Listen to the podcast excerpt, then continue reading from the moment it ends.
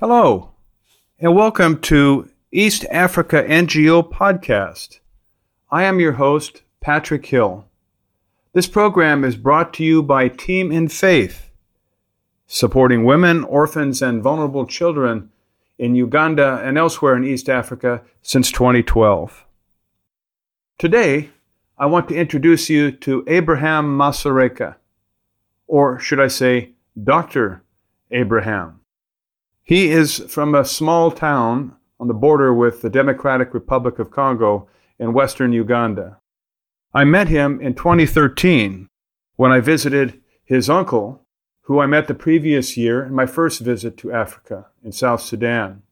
Cleos asked me to bring young Abraham a laptop computer to help him with his medical studies, which I did. Since then, I've gotten to know and become very impressed with this young man his dedication, his humility, his determination to become a success in the medical field, to support his community and his family. Last November, I was in Uganda to visit some projects, and I made a point to visit Abraham, who six months earlier completed his medical training, his formal medical training. We had a chance to sit down and talk about his budding career, and I asked him how things were going. Abraham, very nice to see you once again. Nice to see you too. So tell me, how is your medical career going right now? Currently, uh, my medical career is doing, I'm doing well. I'm currently employed at St. Paul Health Center 4, which is an upcoming hospital. They are, currently, they are still processing the practicing license. Uh, currently, I'm attached to maternity ward. In a day, we receive about uh, over 20 cases. Around the five of them are with referrals. We do more cesarean section because they come as emergencies. Currently, I'm a newly employed medical officer, just to one month and a half old and I'm not yet employed by the government of Uganda. I'm just in the private sector, And uh, I have hope of upgrading after working some money uh, around a year. Then I go and upgrade. I join. I join medical school to make an obstetrician and a gynecologist. So today, or on a normal, so you, you are seeing women who are in labor or are, are just about uh, ready for onset of labor or there's some complications? So today, very early morning, I had to wake up. I went to labor to check mothers in labor to assess them whether they will progress normally or they, whether, they, whether they need any interve- any other interventions. So currently, I've left them; they are progressing normally. Mm. But in case of anything, I've informed them. They'll be calling me back to go and intervene. I've already seen the post-operatives. I operated around five patients yesterday, and all of them are doing well. One, there's one patient who was almost dying, came with an ectopic pregnancy, uh, ruptured. She was, she had lost a lot of blood, Mm. but uh, currently she's doing well. Wow. Actually, it's my pride. That's the only case I'm proud of Mm. because she was almost, she was unconscious, paper white, almost dying, and I saved her life and she's fine. I thank God for that. Wow. Well, congratulations for that ectopic pregnancy. Ectopic, ruptured ectopic pregnancy. That is that is not a good thing for any woman to endure. It's a problem for any woman. hmm Mm, So she's doing well.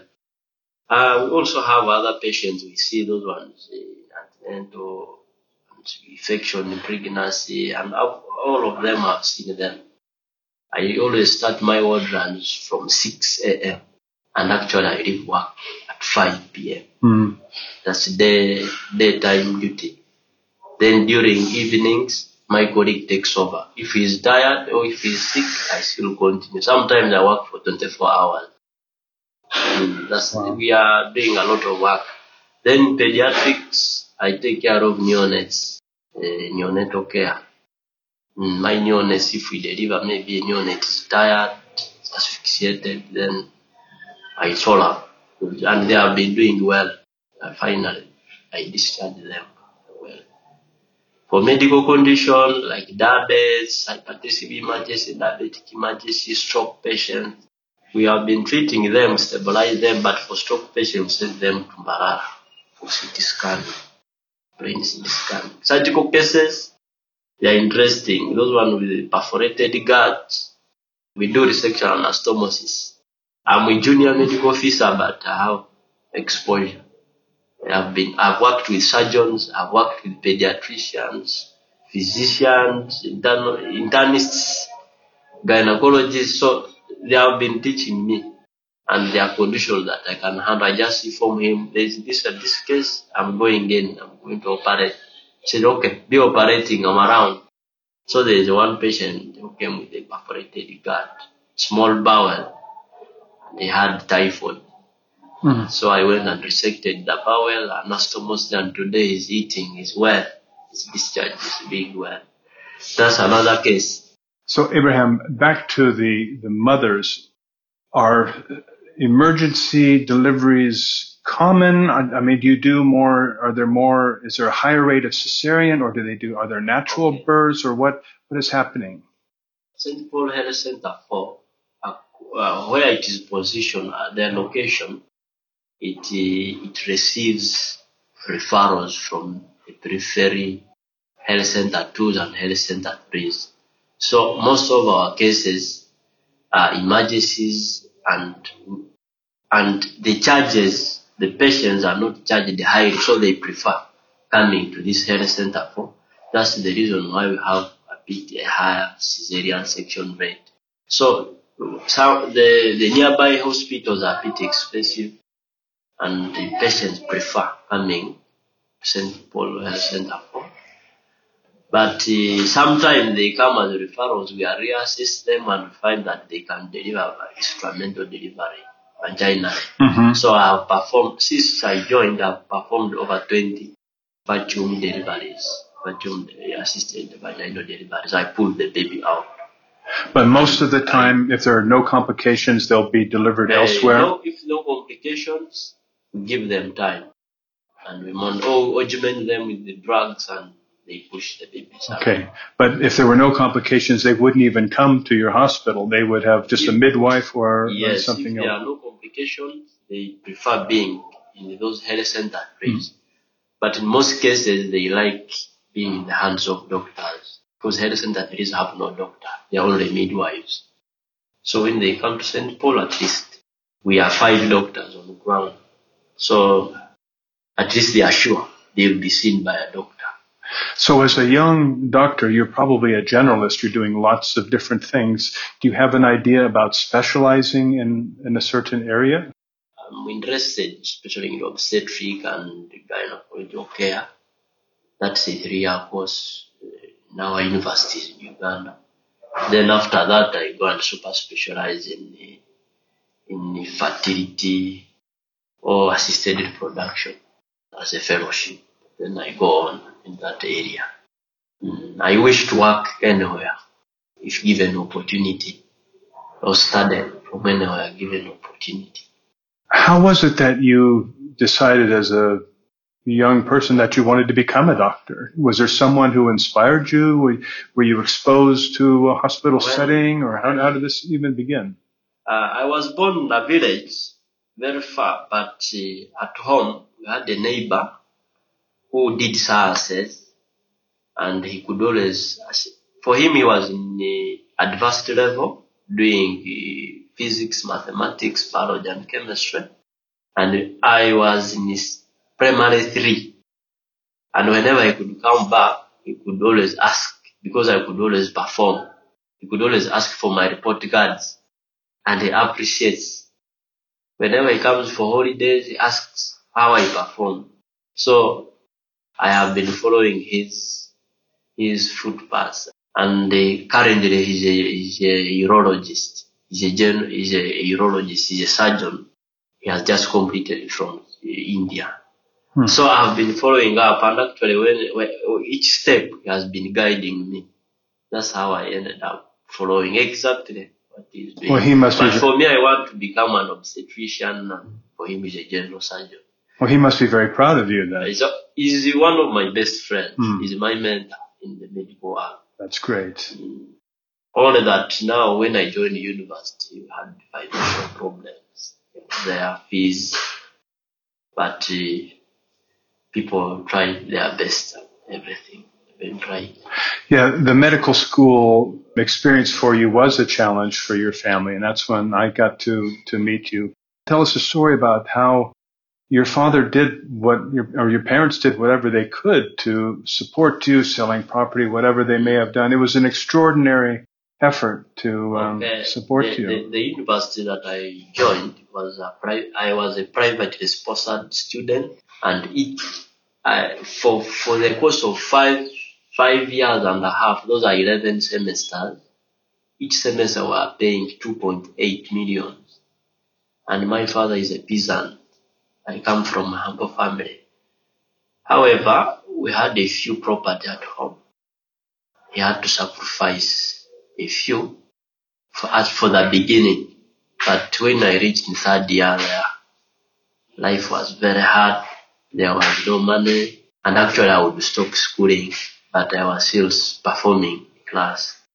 So that's when Mr. Patrick was informed and he intervened in and other relatives also. That's how I ended up. But uh, the truth is financially, it was a challenge because there was a time when the literal, the timetable is out, two days, and me, I'm not sure whether I'll do exam or not because of fees. But he has always been uh, rescuing me the last minute. I thank God for that and him. Wow, that's a that's a great story. So what what is your plan now? I mean, you're you're getting invaluable experience. You're getting cases that you see. Currently, Where would you like to go next? So what is your dream? What would be a dream job for you? I would wish being a person from a humble background. Actually, I like taking care of patients, but being from a, very humble background, I would wish to get a high paying job so that I support the young ones who are coming because they need fees also. However, where I am, I'm getting more and more clinical exposure because we are receiving interesting cases. However, the pay is not all that good because they are saying they'll be giving around 2 million a month, which may not sustain me, my father, because I have to take care of the family back home and the young brothers and sisters. So I would wish to get uh, greener pastures if possible. Oh, I'm sure you will. You're you're young. This is you're you're early, very early in your career, and you're it's only going to be like a step. You'll just take It's the next step, actually the next step. it's just the beginning. I'm just from school. This is just the beginning. To, to one week, one month and a half old, in the center. So if I get greener pastures, better. Yes. But still, it is life first. I prefer treating patients first. Well, they'll be very lucky to have you working with them because you're conscientious and you know what you're doing. Yeah, I'm interested in patient care mostly.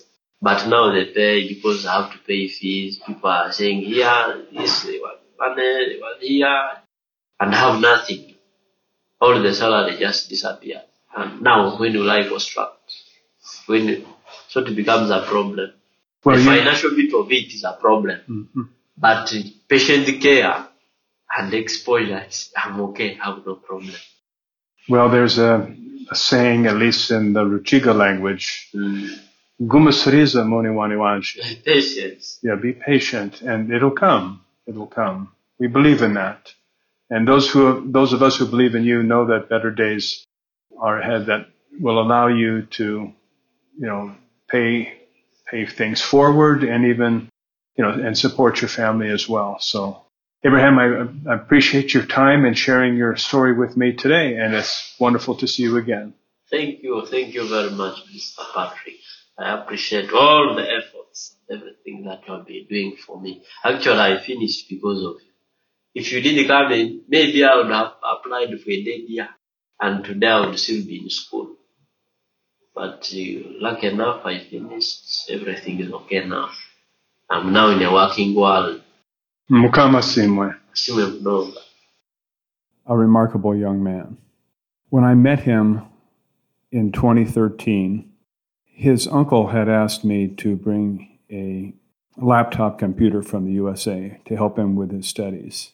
And so I made arrangements and I, and I brought it to the house. And as I, I drove up into the compound and was just minutes away from meeting him, I don't know what got over me, but I just, I just had this plan that I would tell him that I was unable to bring it, even though I had it in the car with me. It was it was either a cruel joke or maybe I just wanted to see how he would react. So I told his uncle Cleos about it. The computer's in the car, but let's tell him that I, I didn't bring the computer. And so when I got in the house and I said hello to Abraham, I said to him, Abraham, I'm sorry, I was supposed to bring you a computer, but I was unable to do so. And his response was very one of, of great humility. And, uh, you know, he wasn't upset or anything, but he just said, he was just sort of matter of fact, oh, I'm sorry, that's okay, type of a thing. And I don't know why I decided to do that, but within 10 minutes, I I fessed up to him and I said, Abraham, I'm sorry. I, I don't know what came over me, but your computer is here. And I, I presented him the computer, and of course, he was very, very happy. In subsequent visits to the house, and whenever in the subsequent times that I, I did meet with Abraham, he would show me these um, training videos. He, I think he got off the internet somewhere um, detailing, you know, some doctor's lecture on procedures, um, you know, some surgical procedures, and how well this computer helped him with his studies. I'm, I'm happy I was able to assist and bring them, bring him this, you know, learning tool. I'm, I'm confessing to you, my audience, that I was somewhat silly to um, play this joke on him, if you will, this prank. But it was instructive because it just showed what sort of a matter of fact, what a what a humble guy he is, and that he remains. I think you, well, I hope you would have heard that in the, the interview that we just conducted. And you know, we're happy to help um, Abraham get across the finish line. Team in Faith, Team in Faith, and its supporters. We supported him for about uh, a little over three years with school fees to supplement what his family was able to um, um, raise from relatives and through sales of properties of, of, his parents. It was, it's a great achievement for him and his family. If you would like to support uh, women, orphans, and vulnerable children through Team in Faith, I encourage you to go to our website, teaminfaith.org, and there's a Donate Now button, and you can make a tax deductible donation. So, once again, teaminfaith.org,